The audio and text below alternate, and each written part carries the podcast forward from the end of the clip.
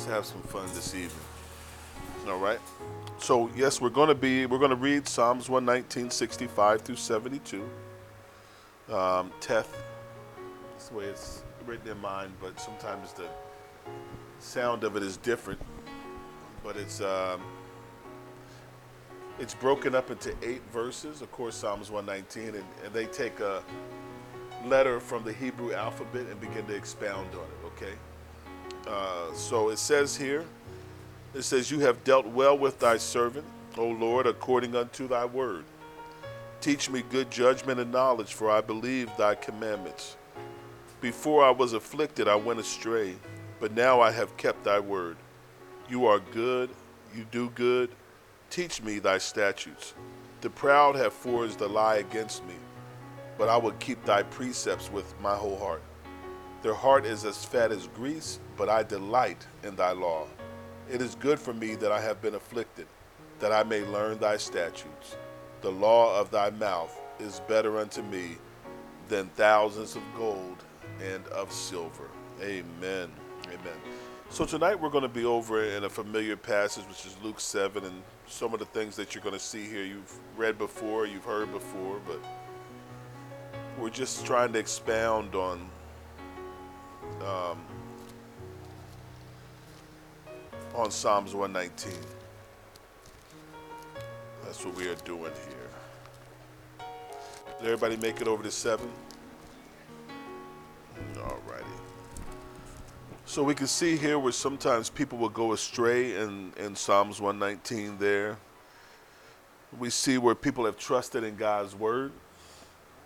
Um, we can see that they even talk about how it's good that they were afflicted or maybe that they've went through that they could learn and sometimes it's good for us to go through some things i think the lord allows us to go through some things so that we can see his his strength his power um, like david said he's never seen the righteous um, you know uh, stressed out begging for bread struggling he said man if you trust in the lord the lord's going to take care of you and sometimes that's hard to see. All of us have been through some stress.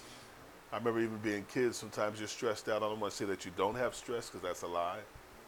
Um, sometimes you got worries and concerns too, just as well as adults. It may not be the same thing. Sometimes adults will tell you that it's not real, but what you stress about is real to you. Just like what we stress about to us is real to us.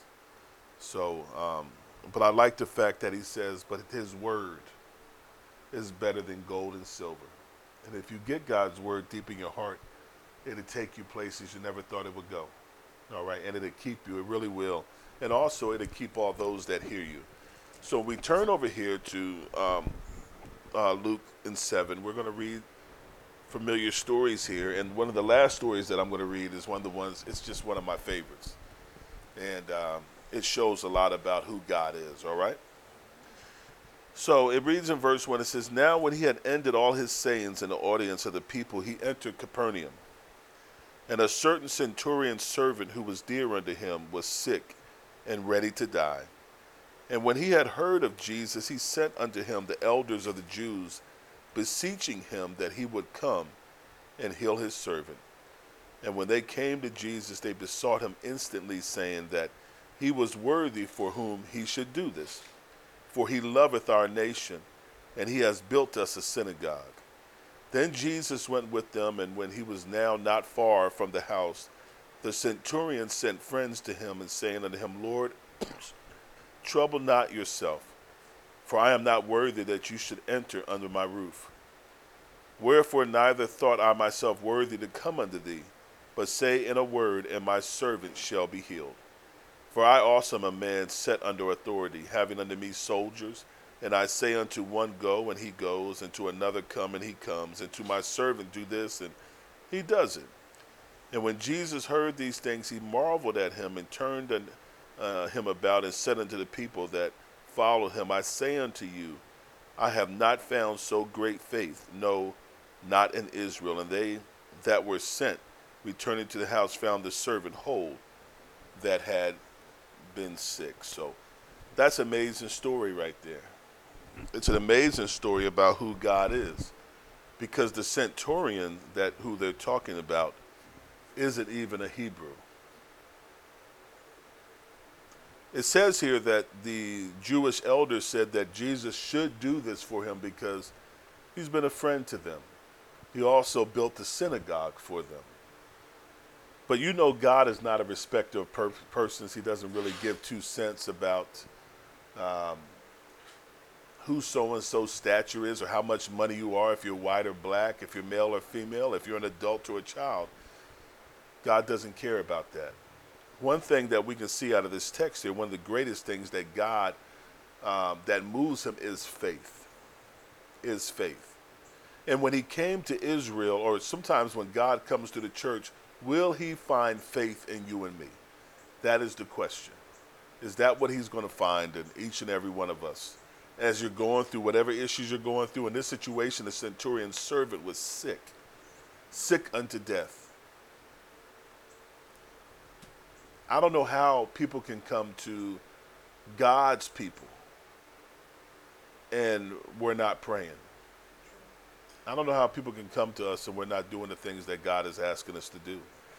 This man, I, I don't even know if there was any miracles done um, in Israel like it was when we read about from Genesis to Malachi. Remember all the uh, things that the Lord did all through there, through Israel, how he healed people, raised the dead, all the things he did. And now, here, this centurion, I mean, I don't know, it's almost like today with all the political, you know, even uh, when you look at some churches, it's political you know, we see pastors running up there to the White House. We see Paula White and them in there at the White House. This becomes like a show. But this centurion right here, he must have really loved his servant. But he went to the Jewish leaders and asked them to go to Jesus because he just didn't feel worthy. Whatever his perception of Jesus is, it, it, what is our perception of who Jesus Christ is? What is our perception of who God is? What is our perception? Because I'm here to tell you that, like Jesus told them, uh, if you, you know, if you see me, you see the Father. Me and my Father are one. It's a hard thing for people to understand, but if we go back to um, Deuteronomy, it says, Hear, O Israel, the Lord our God is one Lord, not two, not three. So don't think that there's three different people or three different entities. That's not what it is. You see Jesus, you see the Father. You see the Father, you see Jesus. They, they, they're one, okay? The Holy Spirit is one. So this man doesn't even feel as though he's worthy to be in God's presence. Must have been a humble brother. I don't know what is for him to do those things for the Hebrews means that God truly is no respecter of persons. But how can somebody that doesn't go to church have more respect for God than you and I? That's the crazy thing that sometimes enters my mind. Because remember, the Hebrews right here, these, these Jewish leaders, didn't know who Jesus was.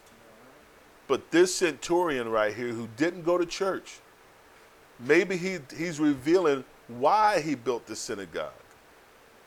Maybe he's revealing because he had some, some, maybe he was there and he would listen. We know when Paul talked to King Agrippa, Agrippa said, You know what, Paul?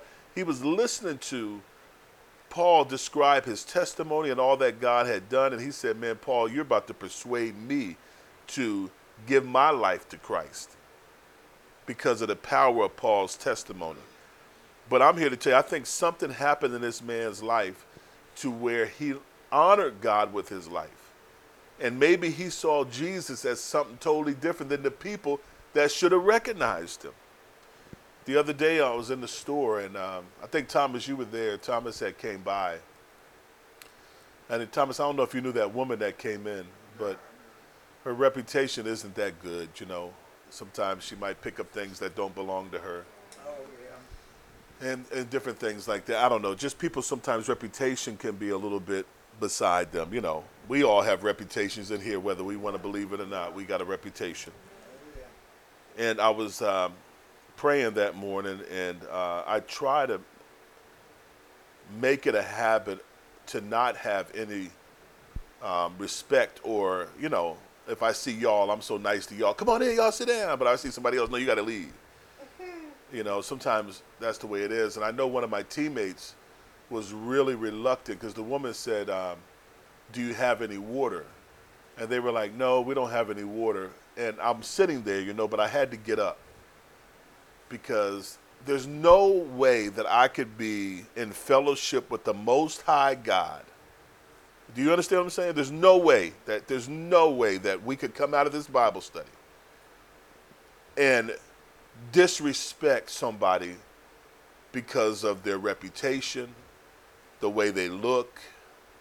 It's it's impossible. So I had to get up and I said, Vanessa, you know, we do have some water.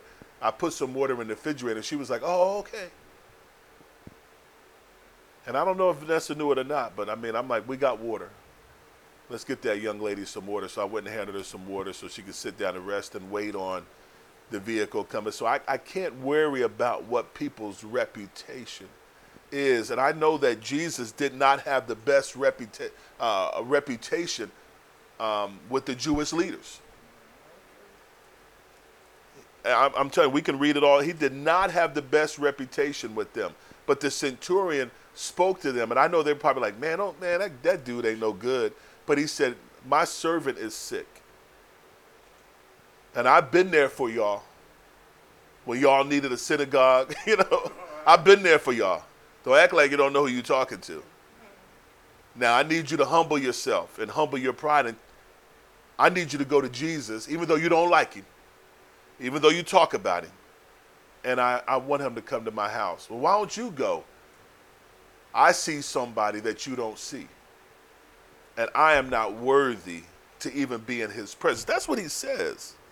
He said, I would have came myself. He said, but I'm not worthy to even be in your presence. Maybe he saw him as being God himself.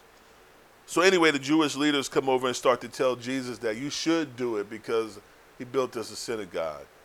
Now, God does not move based on whether or not you build synagogues or how much tithes you get and, and all the other nonsense that goes on in the world. God doesn't move by that. God is nothing but love. Do you understand that? That's all He is. God so what? Loved the world that He gave His only begotten Son. Now, scripturally, we read that. But in my heart, God so loved the world that he took himself. And I know that I know it ain't written in here, but he took a part of himself because there was nobody on planet Earth that could die for you and I that we would have access to him. Without the shedding of blood, there is no remission of sins. So he took himself and placed himself in a woman. I know it doesn't make sense to you, but to me it makes sense because today the Spirit of God is living in each and every one of us. How did that happen? How can he take the Holy Spirit and send his spirit to earth and say, Go in who I tell you to go in and turn whoever's life around that I want? So he took a part of himself and placed it in Mary so that he could have a body that he could sacrifice. It, it, the scripture says it pleased God to afflict Jesus or to afflict himself. You hear me? And Jesus would talk about how I know you can't see me, but the Father has given me power not only to lay my life down, but to put my life on back up. So I believe the centurion, when he began to think about Jesus and think on Jesus, and sometimes you got to be in God's word. I'm telling you, it's something about God's word. In his word, he reveals himself. Sometimes people will tell you to seek God's face. You're like, how am I going to seek God's face? They don't make no sense. But you can see him in here. You can just see his character. So Jesus is rolling with these brothers. But he says, you know what?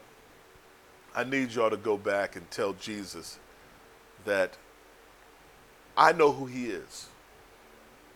Sometimes God will put you on a job, or sometimes God will you'll go through a, a assignment in school, or I don't know. But going through whatever, sometimes fishing, people get an epiphany, or they this thing comes to them, and they realize who God is. This man was sitting there thinking about the position he had as a manager or a boss or an overseer and the authority that has been given him.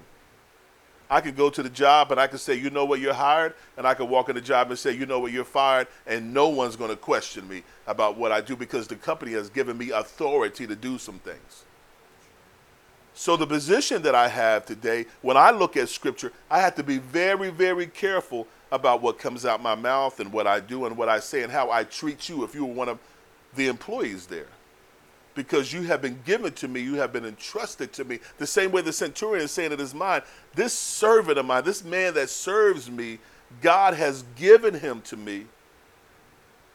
And I need to be very, very careful how I treat him. Because the, sometimes the way that you and I treat the individual that's under our command, sometimes it's a funny way how we get treated in return. Be not mocked, whatever a man sows, that's what he reaps. And since I read scripture, I realize the value of a human being, regardless of the color of their skin, and regardless, regardless nowadays, I got to say, of their gender. right? Because work is something totally different from church. All right? When you go to work, I don't I can't worry about gender color of skin and all the foolishness that goes on in the world. All right? So the centurion understood the authority that had been given to him. And listen, I tell you all the time promotion comes from God and not man. If ever in your life you're elevated to be whatever it is and you have some type of authority, that authority has been given to you by God. And I pray and I hope with the authority that you have that you understand the scriptures and understand how to uh, apply them correctly wherever you are at. Joseph applied the word of God correctly when he was in jail, when he was in Egypt, when he shouldn't have been there, when he should, had no business being there. He applied the word of God uh, correctly. So we look at the, the men that went to Jesus and they said, Lord, the centurion said, listen, he's thinking about all this stuff and he's praying about all this stuff. And I, I, I, I ask you when you study scripture that you pray and ask the Holy Spirit to reveal the scripture to you. Give me something that's going to bless me today in this scripture. And I know that centurion said, You know what? I could text one of my guys and tell him, Don't go there, but go there. Then I could text him again and say, Nah, I don't want you to go there. And I go back there and he'll text back and say, Make up your mind, boss. But I know he's going to that place and he's going back to that place. But he will not stop going left or right until I say, okay, come on back. And they'll be like, really? So that's the authority that's been given me. And just him thinking about that, he says, Lord, you are over everything. I know maybe he was studying Psalms 24 and he said, the earth is the Lord's and the fullness thereof, the world and everybody that dwells therein. And all God has to do is speak a word just like I speak a word, and my guys will go and come back, and they have completed exactly what I said. Maybe if the Lord would just speak a word, and he and listen, he has so much faith that he tells the men, he says, "Go to Jesus and tell him about the job I have, and and and how I manage people, and how I know who He is. I know that He is God, and that He is managing every individual on this planet." And it's God that decides who lives and dies. It's not man. It's God that decides who will be born. It's God that decides who's going to be king and who's not going to be king. It's God that decides that. I know we go in there and fill out paper and people say you're hired, but God is the one that opens doors and closes doors. God is the one. And if you have that mentality, man, you're doing good. If you don't have that mentality, you think that person on the other side of the counter or you think that the person over there has authority over your life, that is wrong. God is the one that has authority over your life. He's the one that could take this gray hair on my beard and make it turn black. We read in the scriptures where uh, Naaman, you know, you were able to take your hand. Moses was able to take his hand and put it into his bosom and come out white, and he was able to put it back and it would come back out normal again. What is that all about? God said He's the God of all flesh, the creator of heaven and earth. And if you know who Jesus is, I'm telling you, your life can be changed just like that. The blind man, what did he scream out? Thou son of David, I know who you are. And Jesus said, Stop. He is the author and he's the finisher of your faith and my faith. Yes, he is. And without faith, we already know it's impossible to please him. So Jesus starts to talk here. Listen, verse 8 For I, I am also a man set under authority, having under me soldiers and I say unto one, Go, and he goes, and I say to another, Come, and he comes, and to my servant, Do this, and he does it. When Jesus heard these things, he marveled at him, and turned him about, and said unto the people that followed him, Maybe us in the church. Maybe those of us that have been spending all this time with him.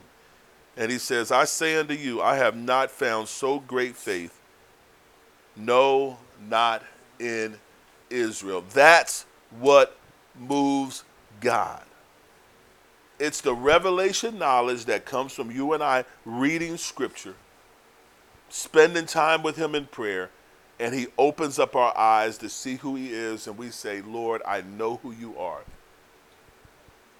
And that's the only way he could explain it was God, I tell one to go and I tell one to come, and they do exactly what I say, and I know who you are. Now, if you tell my servant to get up, he's going to get up. That was his one plus one equals two. He didn't have to do nothing deep about it. He just says, I know who you are. I need you to do X, Y, and Z for me. And did the Lord do it? Verse 10 says, And they that were sent, returning to the house, found the servant whole that had been sick. And I know, did, I, don't, I, don't, I don't know what they thought about that. Well, let's go back and, and he just told us to go on back and tell him that it's all good. And Jesus probably kept on walking. He turned to the people and said, Hey, man, I, uh, I ain't never found faith like this in all of Israel. Hey, go tell old boy everything is all good. And Jesus walked away. Jesus had nothing else to say. And when they got back, old boy was all good. Jesus, the same yesterday, today, and forever. Jesus says, I'm going to go sit on the right hand, or I'm going to take this body here that I made, because God made the body, because the scripture says that Mary was found with child. No man was with her. She was found with child of the Holy Ghost. All right? So God took the body that he made, slayed it. All right? Remember back in Abraham, Abraham tried to block all the fowls of the air, but the Lord was like, once Abraham got out the way, God could do what he wanted to do. Now, God has taken this body, and this body sits right before him.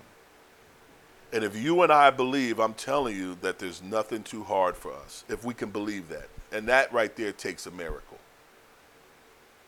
That takes a miracle for you to believe that. Every time you come to church, pray, Lord, give me the gift of faith. Give me the gift to believe and, and, uh, and see exactly what it is that you are saying. And if you don't really know who he is, we're going to go on to uh, the next one. The next testimony is of a widow mother. I just love this testimony here. Because you got to know who God is. I, I, I, mean, you really have to know who God is. You, now, it's movie night here tonight, right? We're going to have movie night? Mm-hmm. The best movies are the ones that either make you laugh or make you cry. Yeah. You know a movie's good when you're sitting there just laughing or you're so scared or the tears are falling down your face like everybody crying. Remember Old Yeller? Yeah. yeah. Me and my brothers and sisters, yeah, we watched we Old Yeller. Man, we all were crying. What's another movie y'all cried on? What's another movie? Because of Winn-Dixie. Oh, because of Winn-Dixie? Okay, all right. I remember remember Brian's song. Mm-hmm. Brian's song was an old movie about a football player, and and, was, and they brought you all the way in, you know, because he helped his buddy get right, and the next thing you know, he got cancer and went down, and mm. and the music was playing just right, you know, in Brian's yeah. song, and they got him running in slow motion, and, yeah. and everybody in the room is just crying, you know. Have you watched Clouds? No, I haven't. I haven't watched it. I did watch Final Destination. Was everybody oh. jumping in the room? Huh? Either either everybody was jumping, and what was some of the other old school horror flicks we used to watch, Thomas? Jason, Halloween.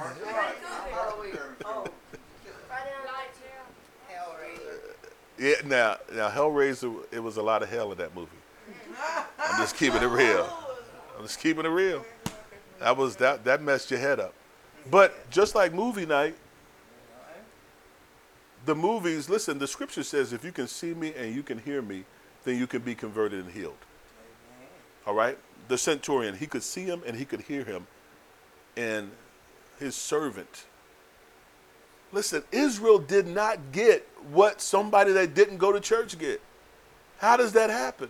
Imagine some imagine the mailman that comes by here, listens to the word all the time, sends somebody to the door and says, Hey, uh, you know, I don't go to church and everything like that, but could you pray for my mama? I, I've been going past here every day and I hear y'all in there and uh, I'm just believing God can do it. You don't even come in here. Don't even listen to it.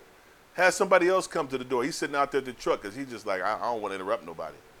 And the dude says, Could you pray for Mary Ann Jones? And we're like, Okay. So we pray for Mary Ann Jones. Dude gets home, his mother's healed, comes back, tells us the testimony of how he was kept walking by, heard what we were saying, and he went home and just tried it out. And next thing you know, we still praying for people. Looking at each other like, you know, just, and we still trying to get a prayer through. All right? And the mailman got his prayer through. That's what happened here. Israel was trying to get a prayer. What? I, I, it, it, bothers my heart. I, I got to move on from this.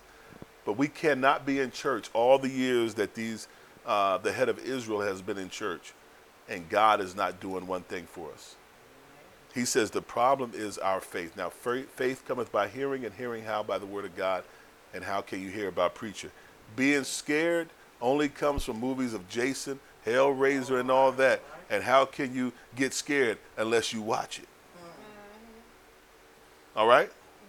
So once we put Hellraiser on, we're all in here like, oh snap. Turn the light back on, Sheila. Because people would throw things at you uh, where I was from, but they would touch you. Like you're in a movie theater, somebody would pull out like something long and, and just sit it on your shoulder. Next thing you know, you're fighting, everybody's laughing. I got you. You were scared, weren't you? And you trying to pretend like you wasn't scared, but hey, you were scared. And if you're at home, somebody's always touching you. Stop touching me, fool. Yes, People always do it. And my dad was notorious for doing something crazy, like making some type of noise and, and acting like something happened.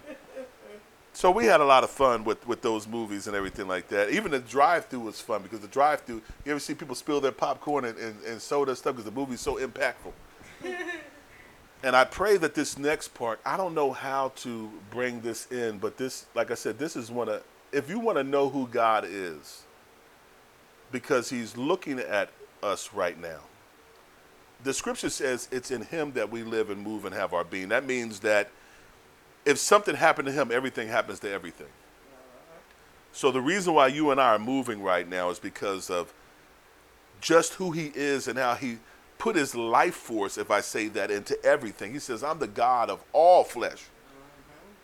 Humans, whales, birds, if something happened to me, everything just stops like that. He says, That's who I am. And if you don't understand, I, I, have you ever made anything and felt ownership over it?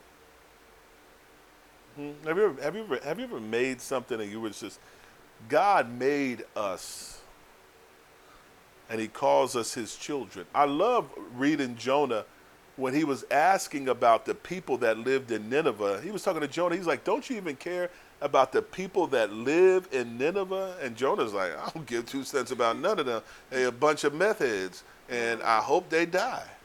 That was Jonah's attitude was like they need to be killed off and destroyed. And God is trying to say, Jonah, are you serious right now? He said, What about what about the little rabbits and the dogs and the cats and everything that I made? He's like, they can go too. That's go, Jonah's hot because God did not destroy Nineveh. He sent Jonah because he didn't want to destroy Nineveh. So he sends you and me into people's life to tell them about who he is because he will not change. He doesn't want anybody to die. He doesn't want none of his kids or nothing to he, he just doesn't want it.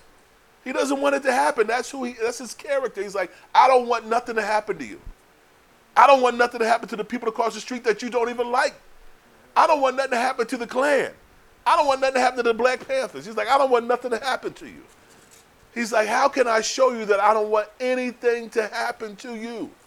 How can we reveal God's character towards us so that when we begin to pray and we're sitting there, we're thinking that God hates us? And we're thinking that God is like, I ain't doing nothing for you because you're wicked. The way we think about ourselves is not the way that God thinks about us. Do you understand that? None of us on this planet is perfect. It took him to die for us in order for us to be right with God. It took somebody else to die for you and me for us to be right. So he killed himself so that you and I might be able to come unto him and have a relationship with him and be and he's an ever-present help in time of need. So don't let the centurion get the ever-present help and you and I don't get nothing. That's impossible when we listen to this word week after week and it's not producing no faith. Come on now. But listen, verse 11 says this. This is the only way I can describe God to you. If you don't think that God loves you, if you don't think that God is not concerned with what goes on in your life, if you don't think God is not concerned with the tears that fall from your face, you better listen to this next testimony of this widow mother. Amen? And it came to pass the day after that he went into a city called Nain. Nain means that it's beautiful and that it is pleasant. It's like you go to a place and you ride and you say, This is literally beautiful. That's what the word Nain means. And many of his disciples went with him, and much people. So there was more than just the 12. A disciple means that, hey, man, that's our teacher. We found him. Remember, there was over what? 500 that should have been at in the upper room, but it was only 120 that made it. Do y'all hear what I'm saying? He didn't have a mega church. He had a little church. How God gonna have a little church? All right. Now, when he came nigh to the gate of the city, behold, there was a dead man carried out, the only son of his mother, and she was a widow, and much people of the city was with her.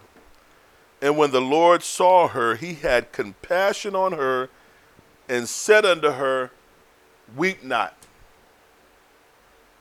Did she know who he was, like the centurion? Mm-hmm.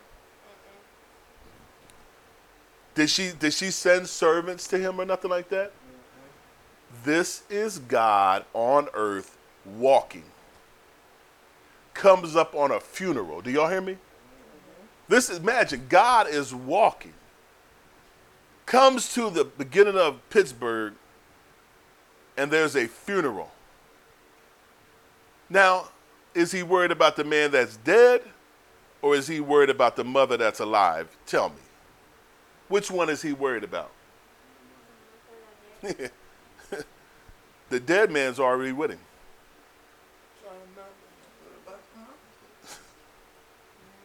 Are you alive?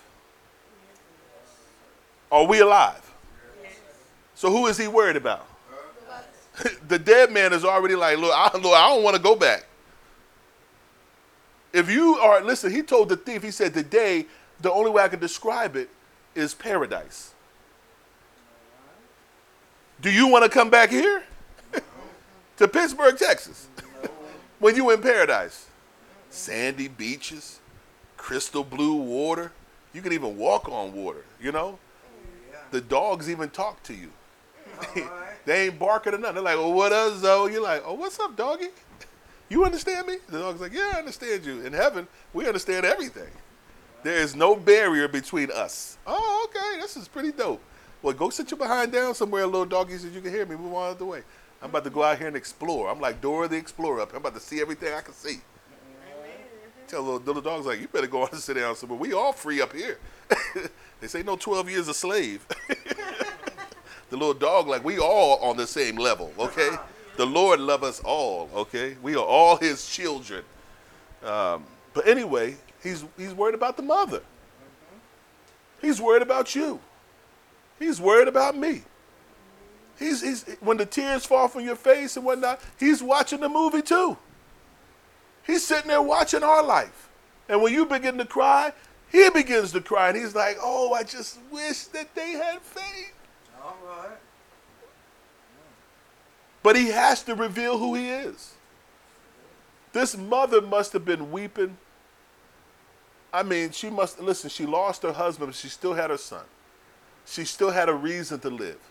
She still had hope. But don't take her hope. Don't, don't take the last thing that she had, because you know, she probably got them so called friends. There was a lot of people coming out the city with her, but they might have been, you know, professional mourners. Sometimes you got professional people in your life. They cry when you cry, but they're professionals. They really don't care nothing about you. So she lost everything that she had, and now she's walking behind it, and she can't stop crying. But the Lord walks up to her and says, Weep not. He's watching the movie. That's the only way I can describe it to you. He's watching the movie like you and I. But if we could stop Old Yeller from dying, man, if I could, man, if we could, have who else died that we saw that, man, if I could have just brought Old Yeller back, that would have been all right. You know, remember when E.T. We thought E.T. was gone, but E.T. phoned home. You know, there's a lot of things going on. But he told her to weep not. And he came and touched the bier, and they that bare him stood still. And he said, Young man, I say unto thee, arise. And he that was dead sat up and began to speak, and he delivered him to his mother. You know, when I'm every anytime I'm just like overwhelmed in my life, anytime that I'm just like, you know, like Lord, you know, is everything all right? Anytime I begin to sit there, man, and I, I don't feel as though I'm gonna get a prayer through, sometimes I have to open up scripture and I have to begin to read it to get this carnal mind. I got to get my head right. Now, this woman right here is a sinner just like you and me. There's no respect of persons between her and us. Then that means that everybody that he rolled up on that was dead, he would have done the same thing. Because God is the same. I mean, he doesn't treat any of us no different. He's not like us. We don't, you know, we have favorites. But he was just moved with compassion. Looking at her crying, her thinking that it's over with, her life is done. He just wants to speak a word to her that it ain't over. You know that? How, how's he going to thank you, sir? And sometimes the Lord wants to do something in our life without even speaking a word. He just comes up, and even though he said, Hey, weep not, Corinth, Corinth is like, I don't even know who this fool is. You need to get up out my face. Because imagine people just walking up to you that you don't know saying, Don't cry, mama. And you looking at the person like, Do you realize this is a funeral? And this is my only son. And he's like, I understand. All he did was touch it. Then he started speaking to a dead man. He spoke to a dead man, and the dead man got up and started speaking. I don't understand that. That's it was over. Listen, when they're already putting you in the ground, that means you've been dead for about a week. It's over. It's a wrap. Ain't no use to. There's, they're on. They're on their way. They're like, yo, just okay. The dirt's already up. Everything. It's over. And God has come. I don't know where you're at in your life. I don't know what's going on in your life. I don't know who you're praying for in your life. But just imagine whoever you're praying for and whatever you want, you're walking behind it with tears falling down your face. And Jesus, the same yesterday, today, and forever. He is not dead, He's alive. But what's it going to take for you and I to know that He's alive? And what He did for this woman that He can do for you and I? What's it going to take? What's it going to take? I'm telling you, we're on the right path because we come and we meet up all the time together and we break bread together and we pray for one another. All right? I know we started the little prayer thing. Did anybody make it on last night? Uh, no, sir. It's okay. We're going to pray again. But sometimes you feel as though you can't get a prayer through. Sometimes you feel as though, like, it's just, it is what it is, and it's not. It's been on my heart to just, you know how that scripture of James that we talk about, I know me and Thomas, Thomas loves the book of James, but it says to um, tell each other all about what's going on in your life. It says, uh, talk about your faults, your shortcomings, and all that. And pray for one another that God will heal you. It's me paraphrasing it. Because we know the effectual, fervent prayer of the righteous availeth much. It's been on my heart for the longest time just to start a prayer group where we could come together and nobody is pastor or nothing because we all got issues. I don't care what your title is, take your title off and throw it at the door. because that's not going to mean anything when cancer comes. It don't mean nothing when death comes. Oh, that's pastor. It don't mean nothing. Listen, you- pastor gonna move out the way when death come knocking at the door. All right. The only the only name in heaven and on earth that means something when when death comes knocking is the name Jesus. That's the only name. That's the only name in which anybody is going to be saved is by the name of Jesus. The only name where that knees will bow is by the name of Jesus. The only thing that demons respond to is the name of Jesus. They don't respond to Mark. I'm sorry. I wish they would. You can you can call call me on the cell phone and I'll. is it a demon? Tell them Mark said go on somewhere. They ain't gonna move. they gonna be like hey, they ain't thinking about me. But I tell you right now, they're thinking about Jesus. Jesus told death to reverse itself. Death was like, but I already got him. I'm about to put him in the ground. I got him. And the Lord's like, death. Oh my God. You get on my nerves with this. How many people are you going to resurrect? Just tell me right now. Because I'm getting a kick out of killing folks. And he's like, boy, you better go on now. Get this boy, get him up out of there. Death had to, death has to come up off your life. Jesus is the same right now that he was when he came into this woman's life. It talks about here in verse 16 after that. It says, there came a fear on all. Like people got afraid. Because sometimes we get afraid because we play in church. I wouldn't have been afraid. I'd have been going talking about, come on back, let's get grandmom too. If he'd have raised up one of my kinfolk, I'd have had him at the other tombstones too. You hear me? oh, and Auntie Berry right there, my dad over there, Mama over there. Uh, let's keep going.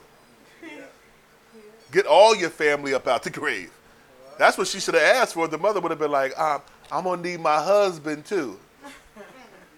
Jesus would have been like, won't he do it? Don't be scared. When fear come, God can't move. It says fear came on everybody. But if you don't get caught up in the moment, you'll be like, ah, Jesus, I need one more person. I need my husband. Jesus would have looked at her like, well, Lord, I well, I just I was here last week. Ain't nothing too hard for you. That's what you told Abraham and Sarah. I heard it from Jeremiah's mouth. Matter of fact, over in the book of Luke, it's written over there too.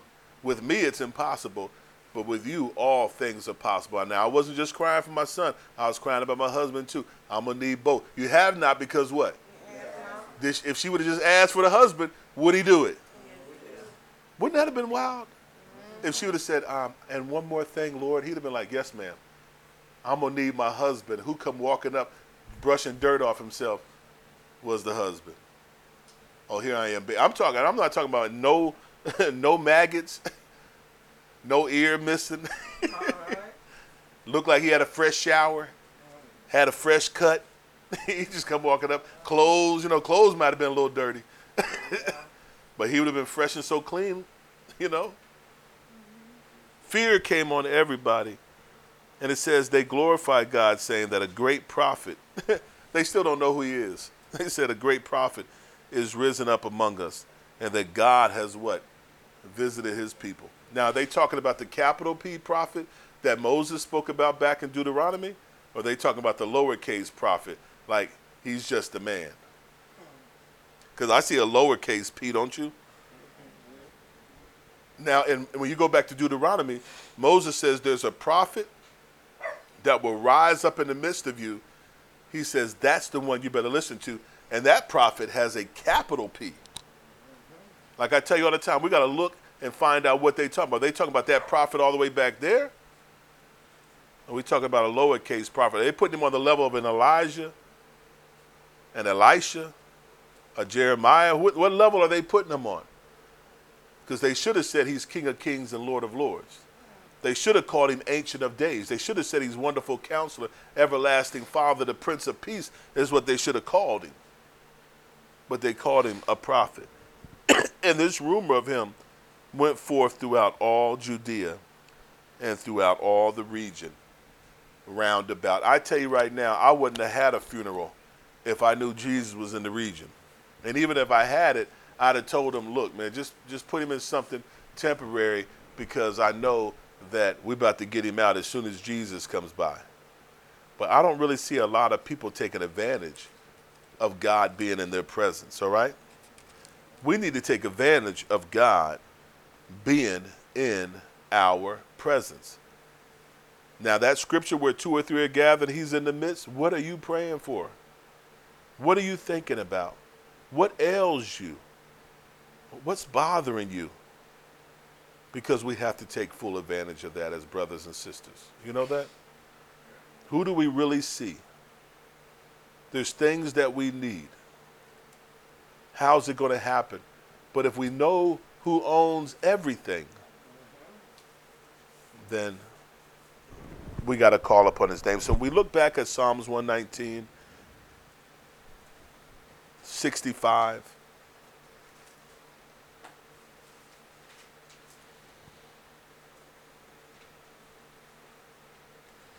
says here it says you have dealt well with your servant o lord according unto your word all they had was genesis to malachi all right they didn't even have Matthew and they didn't have all the way to Revelation. They just had the Tanakh. And they believed God's word. Teach me good judgment and knowledge, for I have believed your commandments. Before I was afflicted, I went astray, but now have I kept thy word. You are good and do good and teach me thy statutes the proud have forged a lie against me. I will keep thy precepts with my whole heart. Now I'm telling you, those Jewish leaders, they didn't have nothing good to say about Jesus. They only went because old boy built them a synagogue, all right? They only went because, you know, he he uh, he gave to their whatever, you know, he blessed them. That's the only reason why they went. But we know through scriptures they didn't like him. All right? Let me see here. I will keep thy precepts with my whole heart. Their heart is fat as grease, but I delight in thy law. It is good for me that I have been afflicted, that I might learn your statutes. The law of your mouth is better unto me than thousands of gold and silver. I'm telling you right now, that mother doesn't care about money no more. She doesn't care about anything material down here. God brought her son back to life. Who do you think she values more, God or the things of this world? You get God, you get everything. But you'll find him in these scriptures. Somehow, when we read these scriptures, it's just like movie night. If you read them and you pray over them, the Holy Spirit will begin to show you God's face he'll begin to show you who God is, show you individually who he is. You gotta you gotta hear that again. He will show you individually who he is. Now he'll do it corporately too, because remember Cornelius' house, when the Holy Spirit dropped, it dropped on everybody in the room. But if you begin to read this, not just on Sunday and Wednesday, but begin to venture into it. The other night I put on Ezekiel. You know, if, I'm telling you, if you can't sleep, put on one of the books of the Bible. And I was out in like two minutes. And I'm mad because I got to go back and, and keep finishing Ezekiel, but I'm only going to do like three verses at a time because I keep falling asleep, Thomas. I put it on, it's like, and from the, the river Chebar comes this, you know, how the, the smoke and everything and it's unfolded and, the, and he starts to describe the cherubims that are coming. I can't make it past that part. Like when I watch movies now, I'll put it on the first five minutes. I'm like, oh, this is good. Next thing you know, I wake up and the TV's looking at me. Mm-hmm. That's what it's like. That's what it's like with scripture. So it takes me like 18 weeks to get through a book. And all I'm doing is listening to it. I'm just listening to it. You know, Earl Jones come on there. In the beginning, God. I'm out. I got to start the next day. Like, and I start at the beginning. In the beginning, God. And I'm out again. I'm like, man. Like I'm purposing in my heart to like really listen to this, and I, I'm not even tired. But when the word of God starts going, I guarantee you that your imagination will start to flow. Just like it does with these little movies that we put on. You can feel it. And he's talking, and I'm like, man, sometimes I got to stop it like, did he really mean that? You got to get into it. Let it flow. And I tell you, you're gonna he's gonna start to reveal to you who you are because I know if your kids you're praying for things and you're praying for your parents, and if your parents you're praying for things and you're praying for your kids. There's kids that are praying for their parents. And there's parents that are praying for their kids. Praying that they would be made whole. The centurion, when they got back, his servant was made whole. The mother got her son back. So I pray that you get something out of these things. I pray that it encourages you in your personal walk with the Lord. In your personal walk. I love seeing y'all every week. You know what astounds everybody? How young you guys are and how you guys are so attentive and how you guys love coming here. You get involved. They love that. You know that? People are like, how did you get them involved? I said, I didn't, to, I didn't get them involved in nothing. They were just in here like, wait a minute. the Holy Spirit gets you involved. And he could take you farther than I could ever take you. There's other people, like great teachers out there, great preachers out there that can take you far. All right? Get a good foundation. You never know where you're going to be at. You're young right now. Some of y'all may go into the service, some may go off to college. And next thing you know, you find yourself in a foxhole. And you'll remember this Bible study right here. And not only will it save you, but it will save the other person next to you because you'll start talking to them. You know what, man? I heard a message on a centurion. Yeah, we all soldiers right now. You just start to explain to them what you heard today. And the people be sitting there listening to you. And they'll be like, yo, man, you got any more of those testimonies? Yeah, man. Let me tell you another one about this widow mother lost her son. And you start to recount to them everything that you've learned in here. I'm telling you, you'll save somebody's life. They'll begin to believe the words that are coming out your mouth. but the scary thing is, they believe it more than you. That's the scary thing, is when other people believe it more than you. I'm telling you, if I go back home, the people that I would listen to, they don't go to church.